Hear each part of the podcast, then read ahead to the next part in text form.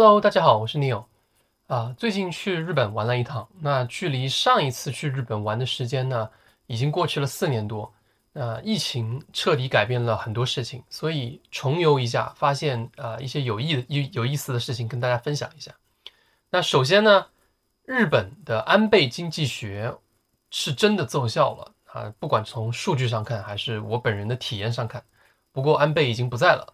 那日元跌了很多很多，那普通人似乎是感觉不难过的，毕竟工资也涨了嘛。然后对于普通人来说，这就会造成去海外旅游变得不划算了，所以他们在当地旅游就会变多。那对于我们来说呢，人民币对于这个日元还是比较划算的。我记得以前去日本旅游的时候，那个时候大概1比15、1比16的样子，现在基本上在1比20左右。那这就很便宜了嘛，我们就去旅游就会觉得很划算。那就购物体验而言，我觉得其实物价，尤其是批量生产的这些食物还是很友好的这个价格。那因为我不长期在当地生活嘛，那我本能的跟中国的这些物价比的话，我觉得可能日本这些物价会甚至稍微便宜一点。那当然这个是跟中国的大城市的物价相比哦。那这是一种作为游客的直观体验。那如果你现在去日本的拉面店比如说面酱这种，那可能1000日元左右，也就是50块人民币，那吃的还是不错的。那在国内，比如说你去味千拉面，也差不多要40多块人民币。那住宿呢是真的便宜。那如果不考虑5星级高级酒店的话，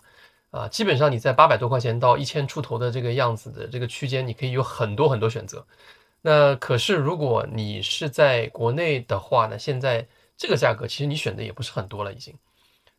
因为汇率跌呢，对比这些加息的国家，比如这个美国欧洲那日本的这个旅游吸引力就大大提高了嘛。那所以在这次去呢，中国游客其实没有以往那么多了。一个是因为通航还不够，另外一个就是负面新闻的影响。那比如两国的关系这个核废水处理等等那我们去日本的航班上，其实后面都没有满座，大概至少还有二三十个座位是空的。那回来的时候也是这样，那就是足以说明很多问题了。那虽然说这个中国游客没有以往多但是还是可以看到一些的。那好了，我现在要讲正题了去了趟日本，然后才发现原来这个《咒术回战》是真的火。那联名的商品不要太多，满地都是。作者呢，这个芥见下下呢，基本上就是躺赢下半辈子，我觉得只要他不会乱来的话。那联名的这个餐厅饭菜联名的小商品大阪环球的这个联名的这个 4D 电影的项目周边商品不要太多，走哪儿都能看得见。那确实呢，这种漫画联名的周边呢，只要是它能不断的创作下去，维持一定的影响力就其实对于创作者来讲是可以躺赚很久很久的，只要它做出来了。那但是呢，它这个没做完的这些作品呢，对于创作者而言不是一个很友好的节奏因为你是周更的嘛，所以也不是每一个人都像这个全职猎人那样可以无限的这个修刊下去，除非你整个故事都已经想好了，不然你很难保持一个这个水平在线。呸，这个事情说远了。日本人呢，其实对于 IP 联名这个事情呢是真的买账的。那不论是这个咒术回战，还是 Pokemon， 还是马里奥，还是蜡笔小新，或者是迪士尼，联名的程度是非常非常高他们对于这个事情是非常接受度非常非常高的一个事情。那第二个就是环球影城的马里奥乐园呢这次去完以后，我觉得完成度是非常高的一个乐园，高的可怕。那整个乐园的每一个细节，每一个项目都是精心设计过的。那设计最好的还是马里奥赛车的这个项目。那玩过 Switch 的马里奥赛车呢，然后你再去玩这个项目，就会觉得真的是很身临其境。那 AR 投射的那个眼镜的那个效果，配合那个精心设计过的赛道娱乐体验非常好，让你觉得真的是在玩这个马里奥赛车。那因为它的那个眼镜的那个显影的位置不是很大，所以你必须要不停的扭动你的头部去看整个场景。那它 AR 的这个逻辑呢，你也不能完全忽视掉它这个大背景，就是物理空间。然后配合那个，比如说那个彩虹赛道这种虚拟的这种东西，真的感觉是很特别的一个项目。那马里奥乐园的拓展性也很高因为马里奥世界已经存在了很多年了，所以有非常多的潜在的这个可开发的空间，留给了这个任天堂去做，不管是打卡旅游，还是游玩项目，还是购物体验，整体来讲都非常好。那迪士尼呢，相对来说呢，有很多园区呢，其实不一定有这个水准，尤其是从游戏世界延伸出来的这种乐园，马里奥可以说是在结合度上，我觉得要在很多方面都做得更优秀一些。那希望这一点也会刺激这个迪士尼去反思一下啊，如何在这个深度体验上做一些思考。不仅仅是复刻某种体验，而是让这种体验变得独一无二，每一次游玩都可以有不同的体验感。我觉得这个是他们需要去思考的一些事情啊。第三个想跟大家分享的就是说，日本的电车真的很少，少到几乎看不见，我就基本上没有看到过电车，充电桩也基本上没看到。那据当地的朋友讲呢，就是还是有的，就是少的可怜而已。那日本的混动技术其实老早就有了，然后再加上他们登峰造极的这个内燃机技术，他们国内其实可能没有一个很强的更换电车的这个需求。再加上呢，这个他用油车其实他就已经满足了这个事情了。那公共交通是大部分人出行的一个选择，所以他对于换车这个事情，我感觉他不是那么的冲动。那我在想，会不会像当年的手机行业一样，就是日本的国民在很长的一段时间里，其实还是在用这个翻盖手机嘛。那即使是 iPhone 推出了一段时间以后，它还是在习惯的使用这个翻盖手机，只是说随着这个移动互联网的到来，以及 App Store 的这个全面的入侵，它才逼迫它去使用 iPhone 和智能手机。那你最后也不得不屈服于这些外来的品牌。日本的这个手机品牌基本上就被干掉了嘛。那我在想说，丰田、本田、日产会不会面临这样的局面，或者说反过来讲吧，他们电动车的渗透率这么低作为一个岛国，汽车这种硬件又不比手机，是不是相对来说没有像互联网那么容易被入侵呢？可以抵抗的时间是不是稍微久一点呢？这个就不知道了。但是我觉得这种商业窘境呢，其实对于很多人来讲都很难受。就一方面，你左手是一个你现金流的业务，对吧？但是呢，你知道这个业务迟早是会有一天要停止的。另一方面呢，你右手边呢是一个未来的业务，但是你这个业务呢，你做的话利润率会很低，你不做的话又会被人卷，就是会卷掉就尤其是像这个比亚迪啊、蔚来啊、理想啊这些公司，在国内就卷得很厉害，他们出海了之后就很能打，说白了就是。那还有特斯拉这种国际性的大企业，那所以我觉得这些老牌的车厂啊，可能在这个100年以后啊，这个内燃机的技术荡然无存他们到底是应该怎么做，是一个非常棘手的问题，对吧？你转型就很可能会亏钱，那股东也许不同意；你不转型，可能就会慢慢被时代淘汰。那就我本人在日本的一个游玩体验来看的话，我觉得他们确实没有一个很强烈的这个替换需求，所以但是呢，它这个日本的车企毕竟是这个世界性的大企业，那本国的销售其实不是占大头的。我觉得可能他们对于危机感的这个认知还是有的，希望他们可以这个看能不能及早转型吧。但我觉得这个事情可能不是那么容易。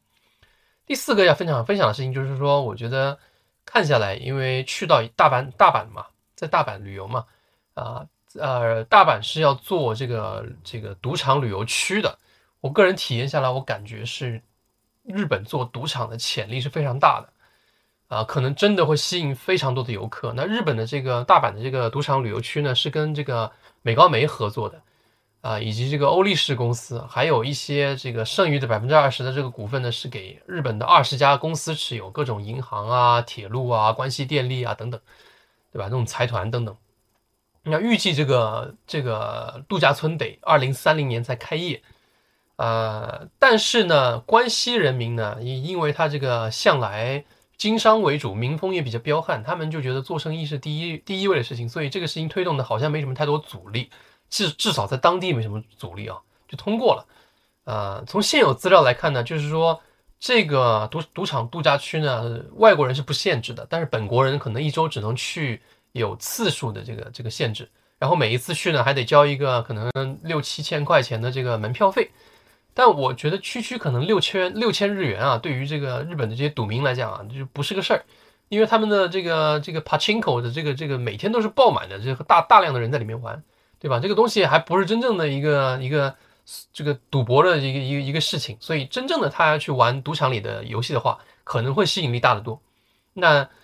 大阪建立这个赌场区呢，我觉得非常有竞争力，因为大阪是作为一个港口城市，然后它离这个中国跟韩国都很近，对吧？然后还有这么多欧美游客，那日元估计在长期来讲还是保持一个低位的，所以我觉得它的吸引力是非常非常高的。然后最后一个想跟大家分享的事情就是说，果然这个旅游多还是很重要的一个事情，因为你去到更多的地方旅游，你才会发现。哎，原来我们这个信息茧房是随处可见的，就不管是在国内还是国外，我们第一印象其实对于日本来讲啊，第一印象就是核污染问题啊、历史问题啊，对吧？然后第二个印象就是这个日本对于中国的负面报道非常多，这是一个典型的信息茧房。其实对于日本的国民来讲也是一样的，反过来看，他们看中国也是一个道理。那你如果整天沉浸在类似的一个信息里面，你就很难体会到当地的这个生活是一个什么体验。当地的人民是怎么看待这个其他的地方的这个人的和国家的，对吧？所以你不去的话，你就不能体验这个民风彪悍，对吧？这个你不去的话，你就不能体验当地的这个游客到底组成是什么样子，现在到底的一个整体状态是什么样子。那这次去了关西，我带了小孩去，那果然相对来说我就发现，哎，真的关西人民对于小孩来讲是比较这个容忍度高一点的地方的，甚至。这个有的地方，他有些人甚至还愿意跟你小孩一起这个嘻嘻哈哈的玩，对吧？这有别于传统印象中，这个日本人是很拘谨，然后日本人绝大部分都是不跟你讲话的，这个事情是不一样的。其实只有在旅游中，你才能真正的窥探到真实的世界。那整体来讲呢，我觉得去日本旅游至少从性价比来看，现在还是蛮不错的。那抛开我们刚才讲的那些负面的问题以外，我觉得。你可能离得比较远，你不要去选太危险的地方去。其实整体的旅游体验和安全度，还有这个购物体验都是非常好的。我觉得相对来说，现在欧美游客多了以后呢，其实讲英语的这个水平也提高了他们。那基本上你用英语就没什么问题。如果真的有问题，你掏出你的翻译软件，整个旅游体验也就基本上没什么太多阻碍，也不会有说什么别人歧视你啊这样那样的问题，因为现在国际游客多嘛。所以说我觉得日本旅游还是一个很值得去的事情，尤其是在这个非假日的这个旺季啊。因为其实老实讲，现在不是旺季我去，我觉得哪都是人。那你如果是真的是旺季去，那真的是人可能人山人海。所以他们经济是真的好。那我之前翻了一下他们这个数据啊，说那个他们的这个经济数据说，比如大阪地区。可能现在人均收入已经接近了这个差不多2万块人民币左右了，一个月。那对于我们魔都上海来讲，可能才1万出头，甚至别的统计方法的话，可能还不到，对吧？那所以他们现在经济是真的好，他们虽然贬值的很厉害，但是他们的通胀也上去了，所以对他们来讲呢，他们就感知不明显。他们在这个时候呢，觉得股市很好啊，消费也很好，我们就花钱就好了，反正能挣到，因为就业也很好嘛。所以对于他们来讲，他们就觉得这个状态就不错，运营的也很好，他们就希望这个状态能一直保持下去。那因为这样子的话呢，他们外资吸引的这个程度也很高，就等于走出了这么多年的一个经济阴霾吧。总体来讲，这次感觉下来就是，所以我觉得还是挺羡慕他们的这个经济状态的，熬了这么多年，终于熬出来了。那中国可能会面临着一个比较多的挑战，我希望能尽快的摆脱这个困难吧，也进入他们这样的一个状态是最好的。好，这一集就聊到这里，拜拜。